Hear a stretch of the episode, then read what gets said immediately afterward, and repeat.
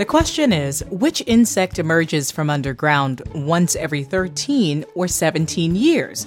The choices are cicada, beetle, cricket, or locust. Did you get it yet? Cicada. There are more than 3,000 species of cicadas around the world. Most make an appearance every year, with males buzzing loudly from trees. However, in eastern North America, there are also cicadas that appear only once every 13 years or every 17 years. Murray, I've lived on a farm for years, and these things used to scare the mess out of me.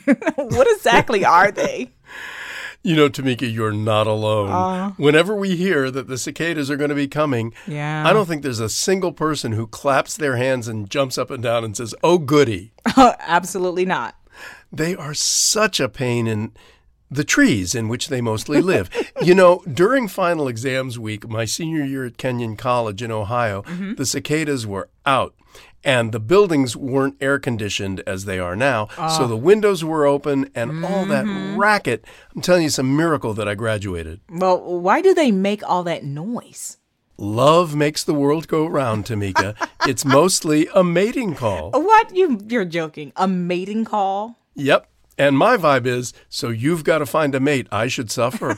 but they mostly live underground, only emerging every decade or two, and they have to find a mate before they die, so mm-hmm. they make a lot of noise. According to National Geographic, cicadas get so loud they can actually damage your hearing.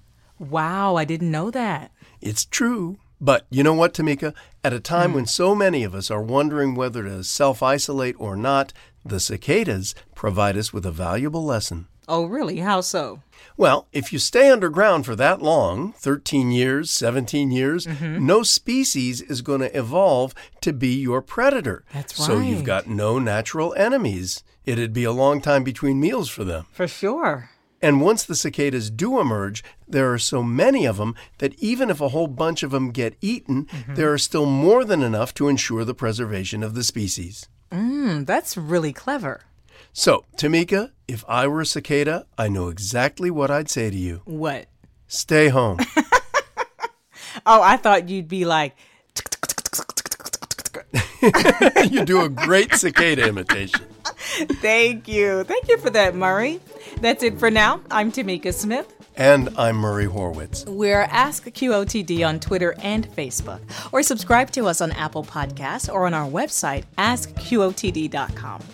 Come back tomorrow and ask your smart speaker what's the question of the day. Learn something new every day.